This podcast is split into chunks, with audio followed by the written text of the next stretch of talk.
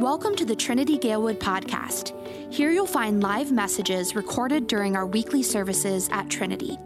We are a community that desires to look, live, and love more like Jesus.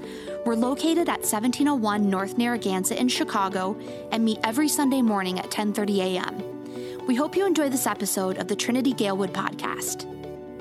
All right, let's pray. Father, we thank you uh, for the life that you give God, we thank you um, for your plan and the ways that you work in this world. And I pray, God, that as we discuss and talk more about you and, uh, and how you are working, I pray that we would see uh, your hope that you bring, the hope that you bring that comes through your Son.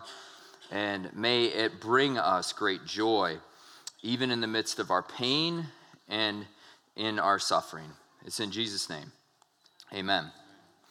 Uh, so, we are continuing on in our series here through the book of Job. And if you're not aware, Job is a character, a person in the Bible. Uh, some scholars would say uh, maybe the oldest book that we have in the Bible. And it's a story of a guy, and uh, he goes through a bunch of pain and suffering in his time. And uh, like music, the Bible has genres, and uh, this book, the book of Job, is classified in uh, as a book of wisdom. And the wisdom that Job provides us is how do we, are walking with God in the midst of the storm. This is a story of a guy who lost much and went through much suffering, but it teaches us more about who God is and how he works in this world. Uh, there's a TED talk uh, by this guy right here. His name's Donald Davis. Uh, very well dressed man, as you can see, all right? Uh, he has a, a TED talk that's entitled How the Story Transforms the Teller. Uh, and it's a 20 minute TED talk uh, discussing the story of his father. He's a professional storyteller. I don't know how you get that title, but someday I want it, all right? But, but Donald goes to share the story of his dad, Joe Davis, growing up in a small town. And uh, Joe's parents uh, had owned a farm. So Joe's day, Joe Davis's life was to work on the farm with his family. But at a young age, he had a horrific accident that happened, uh, hurting his leg. And because Joe Davis is kind of a common name in a smaller town, there was ironically like three Joe Davises in this town. And Donald goes at great length to explain that his father was known as Crippled Joe in town. All right?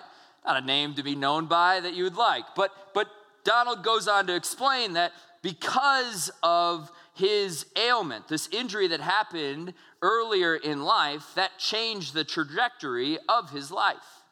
Because of his injury, he wouldn't ever be able to work on the farm, so he didn't have to do the chores and things like that.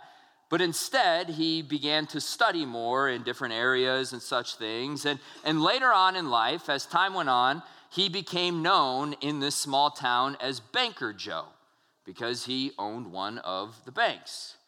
And, and Donald goes into length about talking about this transformation from crippled Joe to banker Joe. And he has this really interesting line that he says. I love this line. He says this Pain can buy you a ticket to a place that you would never have gone any other way.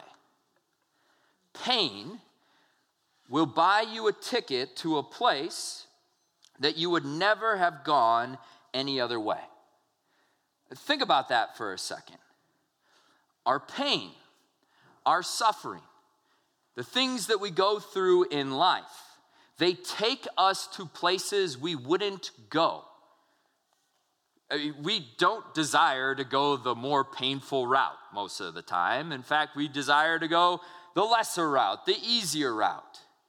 But I would be even willing to say more on this that, that pain will bring us to asking questions that we never would have asked before.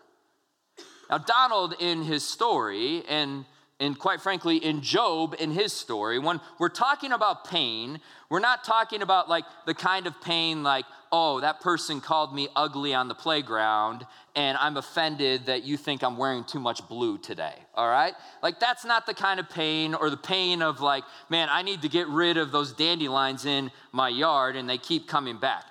We're not talking about that kind of pain today.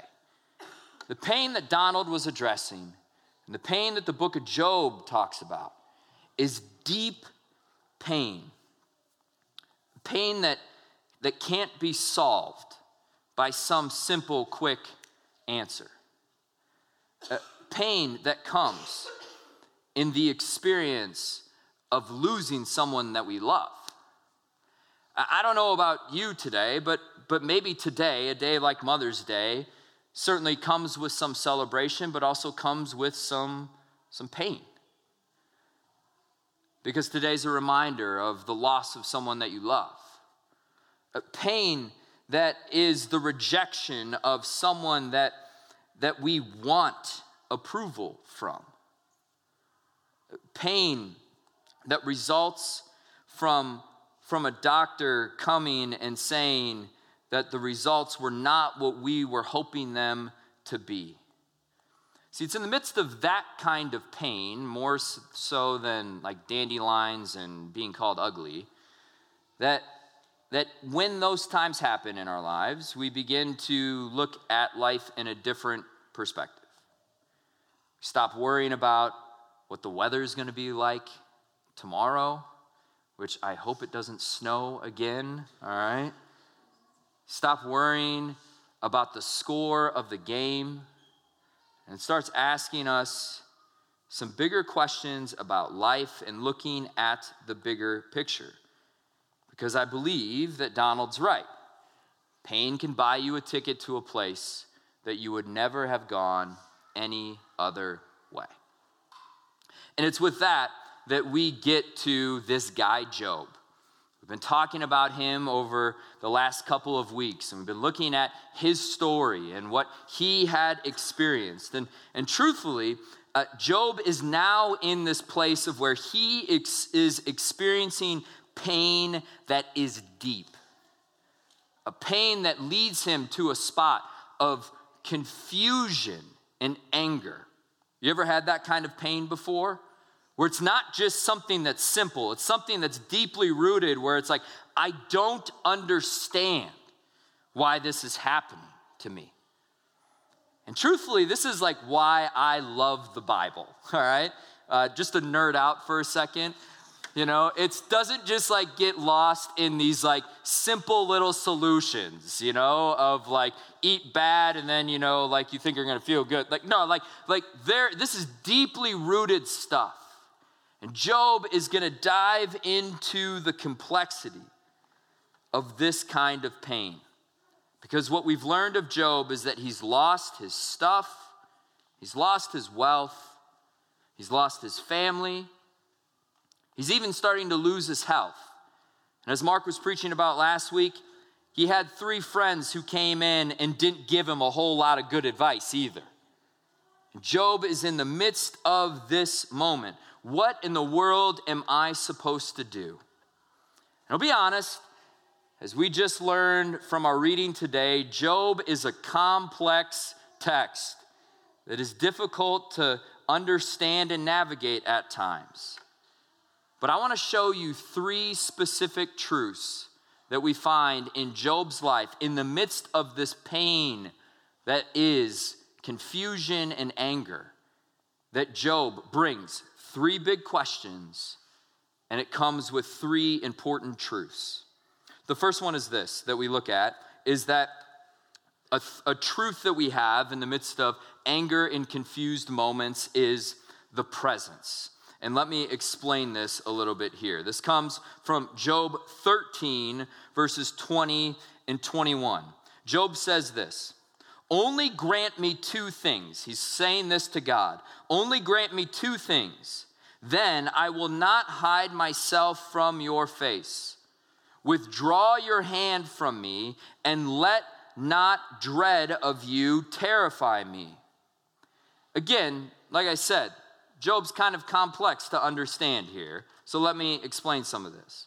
What Job is saying is that he's moved from this place, as we've already talked about, of that he's not asking the why question anymore. He's not coming to God and saying, Why in the world is this happening to me? But Job now has moved to a spot of companionship. He's moved to a place of where I need your presence, God. I don't need an explanation, but what I desire and want is your presence. And this is so important to understand because as we experience suffering and pain in our lives, we need to move from like getting lost in the trivial to moving into needing the presence of God, needing His presence above and beyond everything else. And, and we know this because if you've gone through, and I'm sure you have, where you've experienced a season in time where your pain has left you confused and angry, you want people in your life who are going to be present.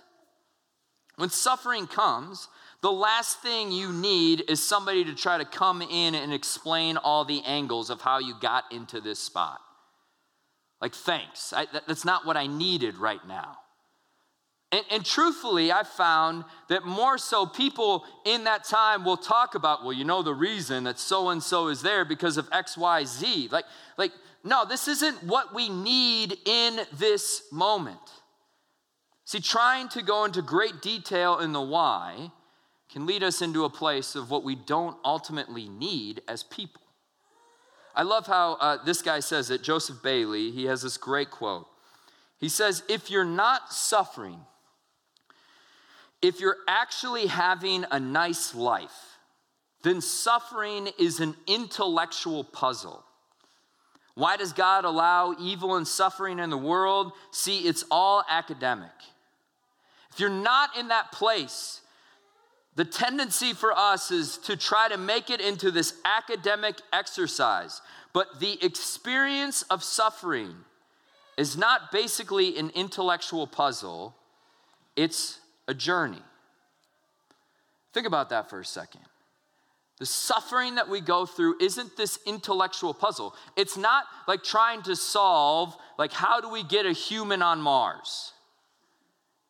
That's not what it's like. Instead, what it's like is a journey. In fact, I would say it's more like how do I get over the mountain pass?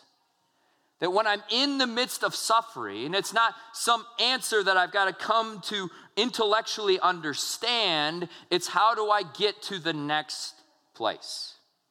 Just run with me for a second with this metaphor. That if the problem is how do I get over the mountain, the first thing, you're gonna need a couple things, but the first thing I need is probably a map, right? But a map in and of itself doesn't really help me get over the mountain.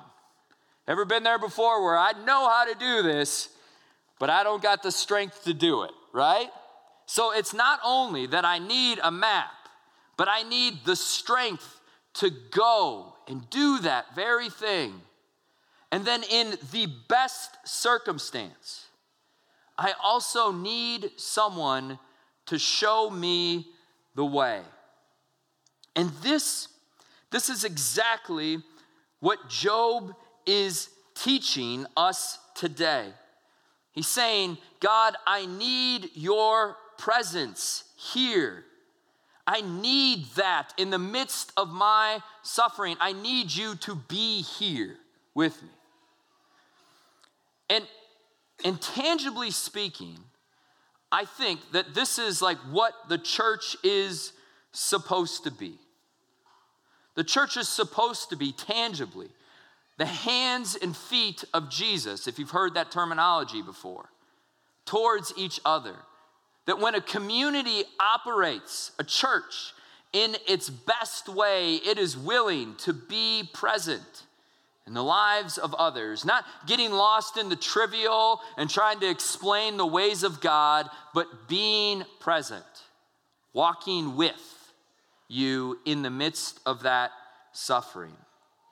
Because it's not just a map that we need, we need strength, and we need somebody to show us the way. Now, you might be saying, all right, thanks, Pastor Dave. I don't know what kind of drugs you're on, but, but God and being present, like, do you have a different set of lens that you can see God? Because if so, I'd love to have that kind of thing, right? I don't know about you, but when you hear talk about God being present, it, it kind of feels like God's actually at a distance at times. Like I can't like actually see the Almighty God present here with me. And and I I get that. I, I totally understand that. I don't think Job all of a sudden had this like figure that was just all of a sudden with him. But, but I would say this in regards to the presence of God. Uh, two quick things. Number one, that, that Christianity, unlike any other religion, says that when suffering and pain comes into the world, our God didn't just stay at a distance and like say, I'm gonna give you 10 steps of how you need to overcome this. Instead, what our God did is he took on flesh. His name was Jesus.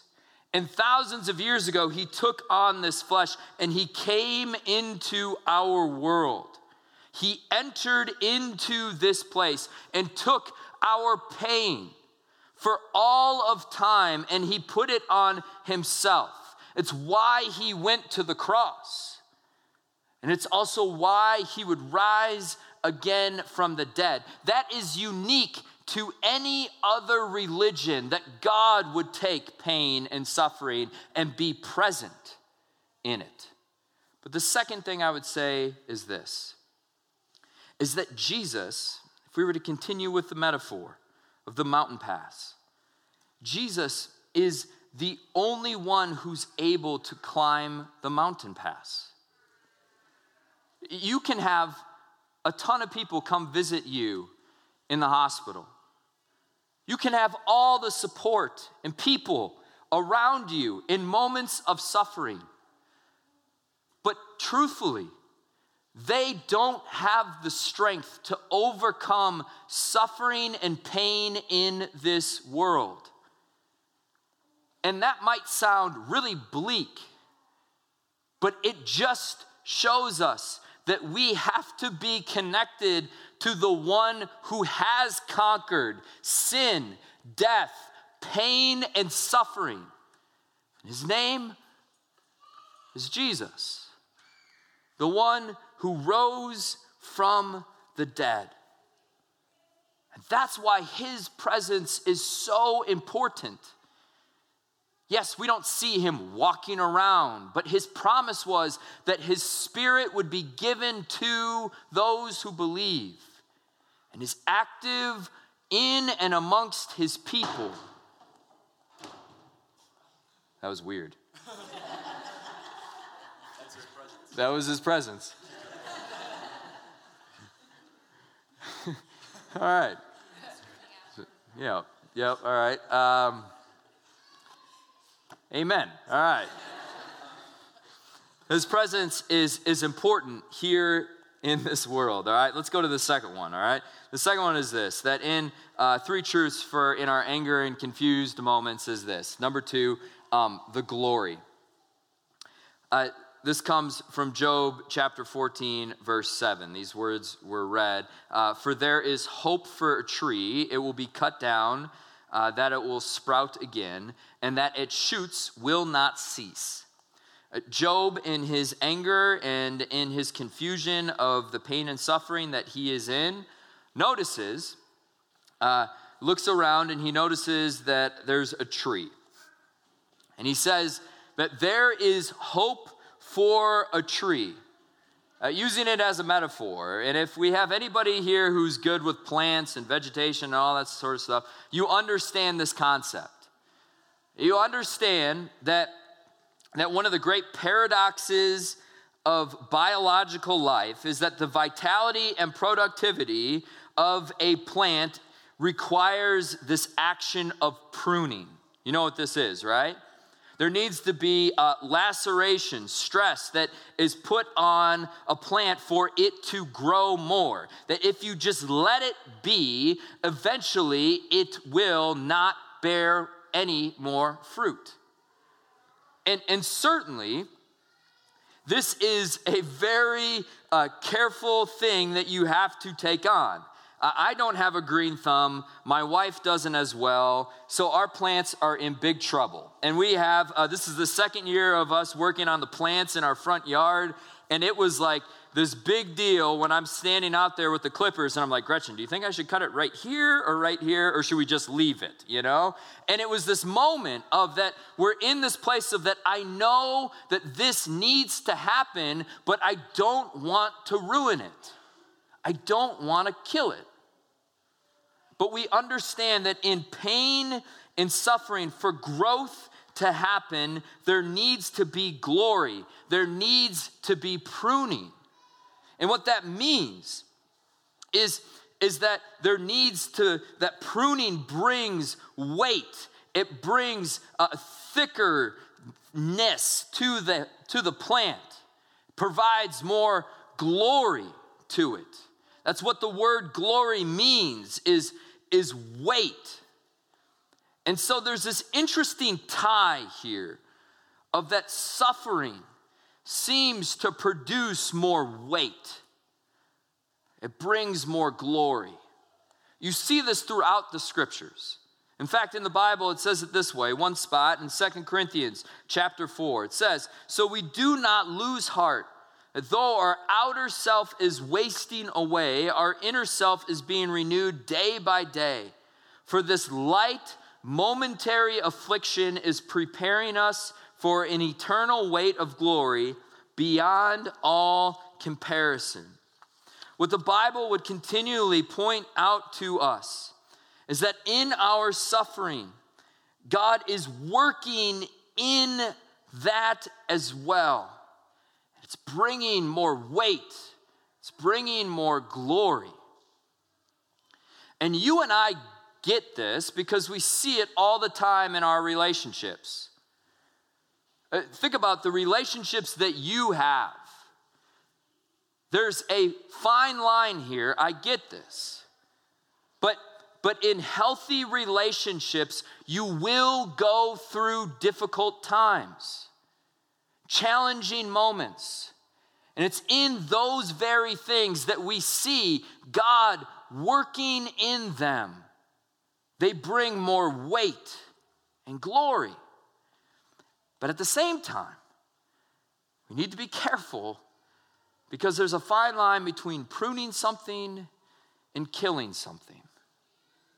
Which leads to the third thing here. The third piece that Job will point out a truth that we need to hold on to in the midst of confusion and anger in our suffering is the resurrection. And I love these words from Job 14 14. Job gets to this place in his life of where he is asking these larger questions. And then this question comes out, which is so important to ask If a man dies, shall he live again? All the days of my service I would wait till my renewal should come. Job says, If man dies, can he live again? And I love how Job responds immediately by saying that all the days of my service I will wait. Wait for this resurrection. See, if God is as great as I know He is, therefore His love is as great as I know it has to be, He will someday call me and I will be restored. The hope of Christianity is found in the resurrection. There's something more to come as well. And what's interesting is that I've found that sometimes we look at the resurrection as this like paradise to come. Can't wait for heaven. It's going to be like sitting on the beach in Hawaii with a pineapple drink, you know, and just relaxing 75 degrees and just a light breeze, you know. I think for some of us, we view this resurrection, this as some kind of paradise to come. But what's interesting is that the Bible would say, yeah, close, but actually it's more like a restoration. Things being brought back to how they are supposed to be. Uh, this is just a beautiful quote from a guy named Tim Keller. He says this The Bible doesn't promise consolation for the life you've always wanted, it promises restoration of the life you've always wanted. The New Testament, through Jesus Christ, does promise resurrection, which is a new heavens and a new earth, a new material creation, the restoration of ordinary life, embracing, eating, and dancing, real life. And this is why I love this quote. Resurrection means everything sad that has happened to you will come untrue. Think about that for a second. The promise of the resurrection is that everything sad that has happened to you will come untrue.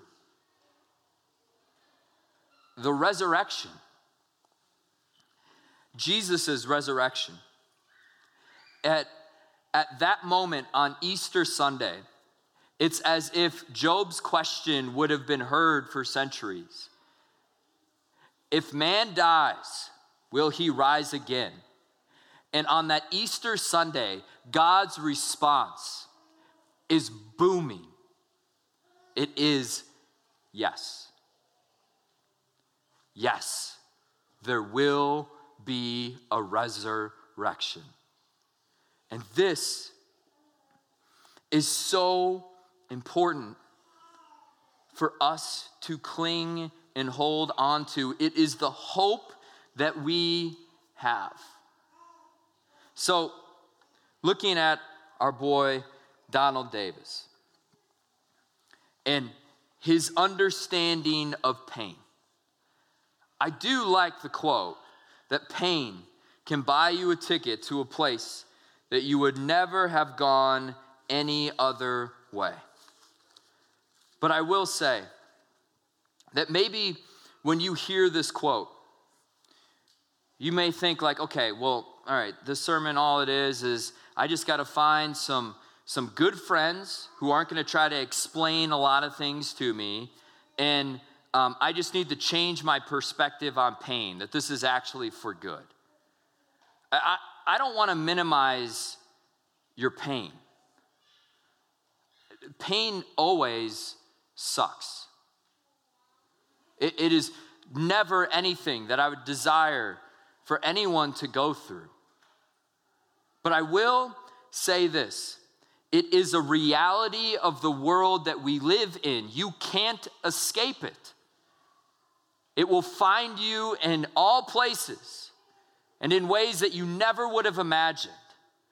And so, my hope would be like Job's hope thousands of years ago, especially in our suffering that leaves us confused and angry, that we would cling to these three things the presence of God. If you didn't get this, I want you to write this down because maybe you don't need it today. But there will be a time that it will come up and say, Why in the world? And I would want this to click that what I need is the presence of God above all things. What I need is the glory of God, remembering that Jesus, thousands of years ago, to bring more weight to the relationship, died on a cross. And lastly, the resurrection of God, that he rose again from the dead, and his promise is this that everything sad that has happened is coming untrue. Because that's the hope that our God brings. Let's pray. Father, I thank you that you are a God who works in the midst of our pain, in the midst of our suffering. And God, it's such a huge promise that the hope of your resurrection is that you are making everything that is broken and sad untrue.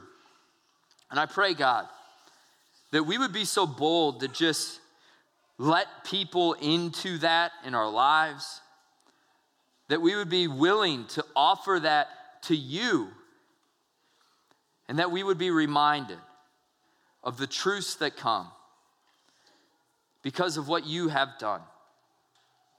I'm not pretending that this is an easy task. It was not easy for Job thousands of years ago. And God, here today, in the midst of uh, busyness, in the midst of just going through the flow of life, and maybe in the midst of, of the seasons of where we're just looking at the larger picture, may we be reminded of those things that you're present, that your glory is in it, and that ultimately your resurrection brings hope and joy. It's in Jesus' name. Amen.